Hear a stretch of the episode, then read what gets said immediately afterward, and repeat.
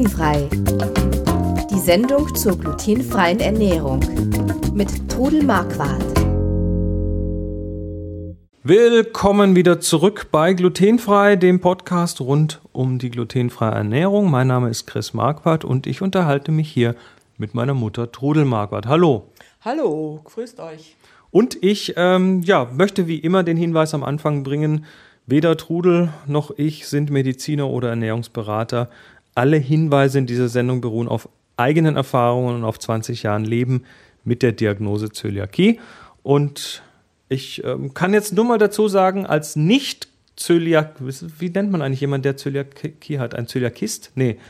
Oh, wir nennen uns untereinander die Zölis. Die Zölis, genau. Also als nicht, als nicht Zöli in einem, mit einer Mutter, mit einer Zöli-Mutter aufzuwachsen, ähm, war nicht weiter schlimm, sondern ich habe da sehr gute Einblicke erhalten und viele leckere Sachen essen dürfen. So, wir haben letzte Folge über äh, mal so ein bisschen angefangen darüber zu reden, wie das mit dem Backen funktioniert und wenn jetzt jemand eine neue Diagnose hat, wie er sich da am Anfang so neu reinfinden kann, weil es ja doch erstmal eine erschreckende Sache ist und man möglicherweise das Gefühl hat, man dürfte so gar nichts mehr essen. Und speziell Brötchen, Brot und so weiter sind natürlich, äh, werden erstmal schmerzlich vermisst und da gibt es dann die Alternativen aus dem Reformhaus oder auch aus dem Supermarkt mittlerweile, die so abgepackt Bioladen. daherkommen, aus dem Bioladen, die ja auch ganz okay sind, aber die sind halt auch sehr teuer und ja nicht immer so ein ganz adäquater Ersatz, ein bisschen pappiger vielleicht. Und dann haben wir uns letzte Woche unterhalten darüber, über das selber machen. Und da sind wir erstmal bei den Backmischungen gelandet. Also, du hast schon ein paar Hersteller genannt. Äh, sag noch mal kurz, wer so Backmischungen also, herstellt, so Mehlmischungen. Also es gibt zum Beispiel Scher, Hammermühle, es gibt Seitz, es gibt ähm, Schneekoppe, es gibt Pönsken und alle möglichen. Also Schnitzer. Ja, Schnitzer, die haben weniger Backmischungen, die haben aber fertige, sehr gute Produkte. Mhm. Und äh, ja, also es gibt Fertigmischungen direkt für Brote. Es gibt aber auch Fertigmehle, die man dann eben selbst noch mit anderen Zutaten mischen kann und daraus ordentliche Brote backen. Gut. Dann erzähl mir doch mal, ich, angenommen, ich wäre jetzt frischer Zöli, wie, was, was könnte ich jetzt mit so einer Mischung anfangen? Du könntest erstmal auf der Mischung lesen, was für ein Rezept da drauf ist und dich mal minutiös an dieses Rezept halten und äh, ich empfehle eigentlich den Leuten, fangt mal mit kleinen Sachen an. Backt euch mal zum Beispiel eine Waffel als Brotersatz. Macht euch mal einen Fladen in der Pfanne oder backt erst mal in Muffinsformen. Warum was Kleines? Weil das einfacher ist, Oft gelingt dann das Brot nicht so, ein Fladen ist aber dann auch gut und brauchbar. Zum Beispiel auch junge. Ge geht auch schneller, also man hat auch schneller, schneller Erfolg, oder? Schneller was, da gibt es super Sachen. Und ähm, zum Beispiel Studenten, die haben ja vielleicht gar keinen Backofen, für die ist das dann einfach machbar. Ach, und so einen Fladen kann man sich auch in der Pfanne backen. Den kann man sich super in der Pfanne backen. Ich habe da ein Rezept auf der Website, das Nahenbrot. Das ist so genial und da mache ich mir dann auch einen Vorrat, mache die in der Größe, dass ich sie in den Toaster stecken stecken kann. Ach ja, Thema Toaster. Also jeder Zöliakie-Betroffene muss seinen eigenen Toaster haben. Also wegen, aus Kontaminationsgründen? Genau, weil schon dieser Krümel, der vom glutenhaltigen Brot da drin ist, reichen kann, um diese Reaktion, diese Autoimmunreaktion wieder anzustoßen. Also ab jetzt einen zweiten Toaster, der möglichst auch weit weg steht vom und gekennzeichnet sein und drauf steht am, nur für glutenfrei. Am besten ein großes G draufmalen oder oder einfach einen farbigen Toaster, dass man einfach weiß, der gehört mir. Okay, das gleiche gilt auch für andere Sachen. Sauberkeit beim ja. Backen. Ja, das wäre vielleicht ganz gut, wenn wir das von vornherein erstmal noch machen. Den Haushalt sollte man umstellen. Das wäre eigentlich so das Wichtigste am Anfang, dass man also zum Beispiel Holzlöffel, Holzbrettchen aussortiert, weil in diesen Ritzen vom Holz können Glutenreste sein eine Küchenmaschine. Da denkt man ja, da kann überhaupt nichts sein, aber. Der hat so, nö, da, da hat der Knethaken hat so, hat so, so ja, Kanten und Ecken, wo was reinsitzen du kann. Du hast mir mal so ein Handquirl auseinandergebaut, weil der nicht mehr ganz in Ordnung da war. Da kamen aber Teigreste raus. Ganz genau, da haben wir nämlich gesehen, wie das gerieselt hat. Also es ist sehr hilfreich, mindestens Knethaken zu haben. Also ein, ein, Separate so ein kleiner Handquirl Zöli-Knethaken. Mit Knethaken oder was noch besser ist, eine kleine Küchenmaschine. Das muss auch gar nicht die teuerste sein, aber eine Küchenmaschine, die einfach diesen Teig gut durchknetet, weil das ist ganz wichtig, dass er lange geknetet wird. Also wer einmal schon einen glutenfreien Teig mit der Hefeteig speziell mit der Hand geknetet hat, der weiß, der verzweifelt daran, weil es einfach eine klebrige, kaugummiartige Masse Und man ist. muss hinterher nicht mehr in die Muckibude. Nö, da hast eine Arbeit getan und du kriegst es dann fast nicht mehr von den Händen. Da ist dann wiederum hilfreich, einmal Handschuhe anzuziehen. Ah, okay. Also der gleich mal jetzt festhalten, der Teig, der glutenfreie, ist klebriger Ja. als der, Ja. als der glutenhaltige. Zäher, klebriger. Und äh, Und so, so Einmalhandschuhe, die kriegt man ja im 100er Pack ja, für ein paar ist, Euro. Das ist gar Ja. kein Thema, das kann man sehr gut nehmen. Sind das dann so die, die Handschuhe, die man auch für Haare färben nimmt und sowas, ja, ja, oder? klar. Ja, ja. Okay. ja. Und Weil, weil, weil ich vermute, im Supermarkt findet man jetzt nicht Glutenhandschuhe. Nein, nein, nein, das sind einfache Einmalhandschuhe, die sind glutenfrei. das ist gar kein Thema. Und dann äh, sollte man sich so ein paar äh, Hilfsmittel sollte man haben. Also was ich liebe, sind Silikonmatten zum Backen. Also wenn man zum Beispiel ein altes Backbrett hat aus Holz, das ist dann schon auch schwierig. Aber da könnte man dann eine Silikonmatte drauflegen. Also die, diese Matten, das, ich, ich kenne die zum Beispiel von Ikea, das sind dann so, so große, bunte, ja, so, so Plastikmatten. Ja, du meinst wahrscheinlich diese Schneid... Diese Schneidbretter, sind die das nicht? Nee, nee, nee, das sind Schneidbretter. Die sind Okay. aber auch gut aus Kunststoff, aber es gibt Silikonmatten, die man dann, auf denen man sogar backen kann. Also sehr hilfreich sind äh, Backfolien, äh, Mhm. die man auf die Bleche macht. Also alte Kuchenformen sollte man ausrangieren oder mit Backpapier auskleiden.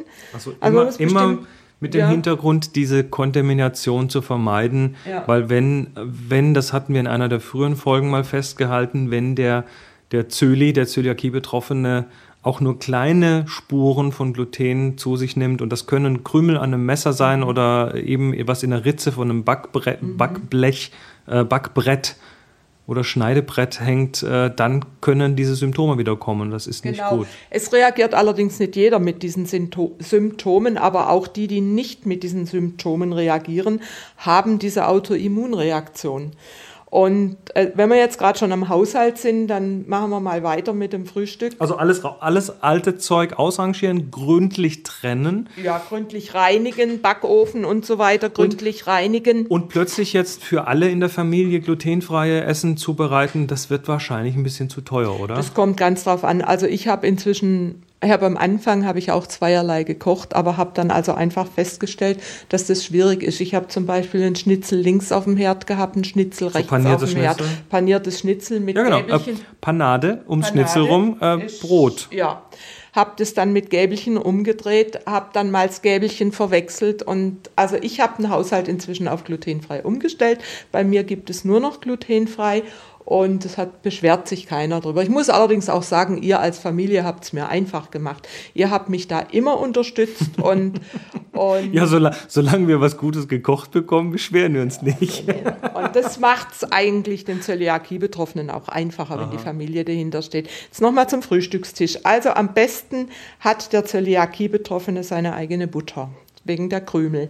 Ach so, da, kommt, ja. da kommt, da kommt der, der Nicht-Zöli am Tisch mit seinem Messer Ja, und genau. ja. Ganz genau. Und äh, in die Marmeladengläser Löffelchen rein oder ins Nutella-Glas. Ah, Löffelchen nicht mit rein. dem Messer in die Marmelade, Nein. weil das schon am Brot war. Ganz genau. Und natürlich sollten die, die glutenhaltiges Brot essen, auch aufpassen, dass sie nicht unbedingt über den Teller des Zöllis drüber bröseln. Also man kann, wenn man sich so quasi über den Tisch lehnt, um was, Ja, äh, ja. das kann natürlich schon passieren, dass da was reinfällt. Ja, aber das lernt man damit umzugehen und dann steht halt das äh, glutenhaltige Brot steht dann ein bisschen weiter weg vom glutenfreien Brot. Es müssen alle so ein bisschen sensibilisiert werden. Genau, und das ist auch, deshalb ist es wichtig, dass eine Familie das mitträgt. Okay, also wir machen unsere erste glutenfreie Backerfahrung. Äh, wir haben uns jetzt mal eine Backmischung von einem der genannten Hersteller geholt und verfolgen jetzt mal das Rezept genau. Diese Rezepte ähm, habe ich jetzt mittlerweile auch mitbekommen, sind ja nicht nur einfach so da drauf gekritzelt, sondern die werden auch getestet, die werden gebacken. Das heißt, äh, man kann sich dann schon ganz äh, gut darauf verlassen, dass wenn man sich an diese Rezepte hält, dass man dann ein einigermaßen brauchbares Ergebnis bekommt. Also äh, Fladen, kleine Brötchen in Muffinformen backen. Genau. Der, der Teig hält, hält nicht so gut zusammen. Der läuft mehr auseinander als der glutenhaltige Teig. Also wenn, wenn man eben diese Bindemittel und so drin hat, kann man also auch einen Teig machen, der formbar ist. Man, man möchte ja nicht immer nur Brötchen aus der Muffinsform haben. Man kann aber so in so einer, in so einer glutenfreien Kastenform, also eine, die vorher nicht Gluten gesehen hat, kann man dann durchaus auch ein Brot backen. Kann man ein schönes Toastbrot backen oder auch eins mit Körnern drunter.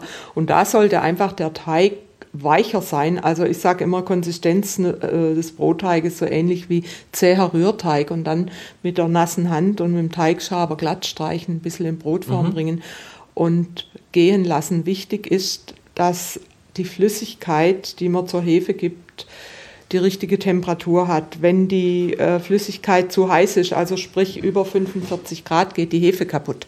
Und dann sagen die Leute, mein Brot geht nicht Also auf. hand, handwarm, oder? Handwarm, ja. Also ich sage immer so bis 40 Grad, da kann man eigentlich nichts verkehrt machen. Da, da lohnt sich dann da, sich so ein kleines Ther- Thermometer in die Küche zu tun? Oder Das- kriegt man das so ins Das Gefühl? kriegt man ins Gefühl. Also ich sage immer so, wie ihr das Babyfläschchen an der Hand prüft für euer Baby, könnt ihr auch das Wasser prüfen. Mhm. Also lieber ein bisschen ein Grad kühler als wärmer, dass da nichts passiert mit der Hefe. Und dann abgedeckt oder im Backofen. Also ich mache das dann oft so, dass ich den Backofen auf 50 Grad heize, ihn dann aber wieder ausmache und den Rost oben in den Backofen reinschiebe, ein feuchtes Tuch drüber gebe und dann den Teig oder die Brötchen in den Ofen reingebe. Okay, langsam nochmal. Der Ofen wird kurz angeheizt auf 50 Grad, so als Wärmekammer quasi. Genau. ähm, dass der, damit der glutenfreie Teig da drin gehen kann. Und dann schiebst du wie oben in den Oben Ofen. in den Ofen ein Rost mit einem feuchten Tuch drüber. also das ist dann so ein, so ein Küchenhandtuch sowas. Küchenhandtuch nass machen und da drüber, Warum? weil glutenfreier Teig mehr Feuchtigkeit braucht zum Gehen lassen. Okay, und dann wird das dann beim Gehen quasi dann, also man, da kommt der, der, der, die, die Kastenform mit dem Kommt glutenfreien Brot Ofen kommt in den rein. Ofen rein, Ja. Mhm. Deckel wieder zu und dann bildet sich da so eine warm, feuchte Genau, äh, und das ist ideal. Ich meine, die Leute, die einen Dampfbackofen haben, die können es natürlich mit dem Dampfbackofen Ja, aber wer hat machen. sowas Aber schon? eben, das hat nicht jeder und deshalb äh, sage ich immer das, was man Mhm. im normalen Backofen machen kann. Dann wichtig, bevor ihr dann backt, das feuchte Tuch wieder rausnehmen.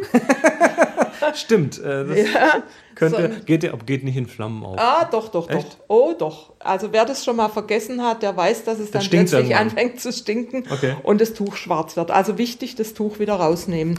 Das Brot aus dem Ofen nehmen, das kann man dann mit diesem Tuch abdecken oder eine Folie drüber. Den Ofen dann vorheizen auf 230 Grad. Und wenn die 230 Grad erreicht sind, den Rost auf der mittleren Schiene und das Brot dann draufstellen. Nach 10 Minuten den, die Temperatur zurückstellen auf 200 Grad und das Brot insgesamt 60 Minuten backen. Das ist für das, ich meine so ein normales Brot in der Normales Brot. Kastenform. Ein Weißbrot braucht ein bisschen weniger, aber sobald Mhm. es ein bisschen Körner oder irgendwas drin hat, einen schwereren Teig hat, braucht es 60 Minuten. Das Brot sollte hohl klingen, wenn es fertig ist, wenn man drauf klopft. Mhm. Also das bedeutet dann, dass so außen eine- sich eine schöne Kruste gebildet hat Genau. und so. Wer möchte, kann dann 10 Minuten vor Backende noch äh, die Kruste einstreichen mit Öl, dann kriegt sie noch eine schöne Farbe. Und viele beschweren sich und sagen, die Kruste wird so weiß. Aber das ist einfach dieser hohe Stärkeanteil in den glutenhaltigen Mhm. Mehlen. Das kommt dann eben oben zur Kruste raus. Gut, und irg irgendwann in einer der zukünftigen Folgen reden wir dann auch nochmal über den Sauerteig. Da passieren nämlich dann ganz andere Sachen. Ja, das ist toll. So, wir haben also das Ding jetzt gebacken. Das kommt raus auf die, auf, ich nehme mal an, auf einem Backrost. Auf einem Backrost lasse ich es abkühlen und dann empfehle ich euch, friert es so schnell wie möglich ein. Also wenn das so Am Stück? Na, nein, also ich lasse es abkühlen, schneide es dann in Scheiben und friere mir Portionen, drei, vier Scheiben ein. Warum? Weil glutenfreier Hefeteig fünf bis sieben Mal so schnell nachtrocknet wie glutenhaltiger Teig. Ah, das heißt, wenn ich mir das normal wie früher so in die Brotdose tue, dann schneide ich drei Scheiben runter und dann fängt es schon an, trocken zu werden. Ja, aber es schmeckt dann immer getoastet auch noch besser. Deshalb auch der Toaster, glutenfreies Brot schmeckt generell getoastet besser. Und ich friere es dann, wie gesagt, in Scheiben ein und gebe dann die gefrorenen Scheiben in den Toaster. Ach, direkt aus dem, Aus aus dem Gefrierbeutel quasi. in den Toaster rein. Dann kann es sein, ich musste zweimal toasten, dass sie dann einfach gut schmecken. Ja, schmeckt dann aber wirklich gut. Schmeckt wie frisch gebacken. Ja. Super. Also, das war der erste, der erste Gang durch die Bäckerei. Da werden wir noch viel mehr hören, weil ähm, Trudel Marquardt hat ja ihre Website www.glutenfrei-kochen.de, wo mittlerweile, wie viel sind es? Deutlich über 900 Oh, ich glaube, Rezepte. so 912 Rezepte sind es im Moment. Boah, also ähm, es ist ja schon lustig. Die, die, gehen wir noch ganz kurz auf die Geschichte dieser Website ein. Ja. Weißt du noch genau, welches Jahr das war? 2004. Also 2004 zum Geburtstag habe ich einen Anruf gekriegt von meinen Söhnen. Die haben dann gemeint, Mama, deine Söhne haben dir dieses Jahr ein etwas anderes Geburtstagsgeschenk. Geh mal an deinen Computer und gib mal ein www.glutenfrei-kochen.de. Und da kam Trudels glutenfreies Kochbuch.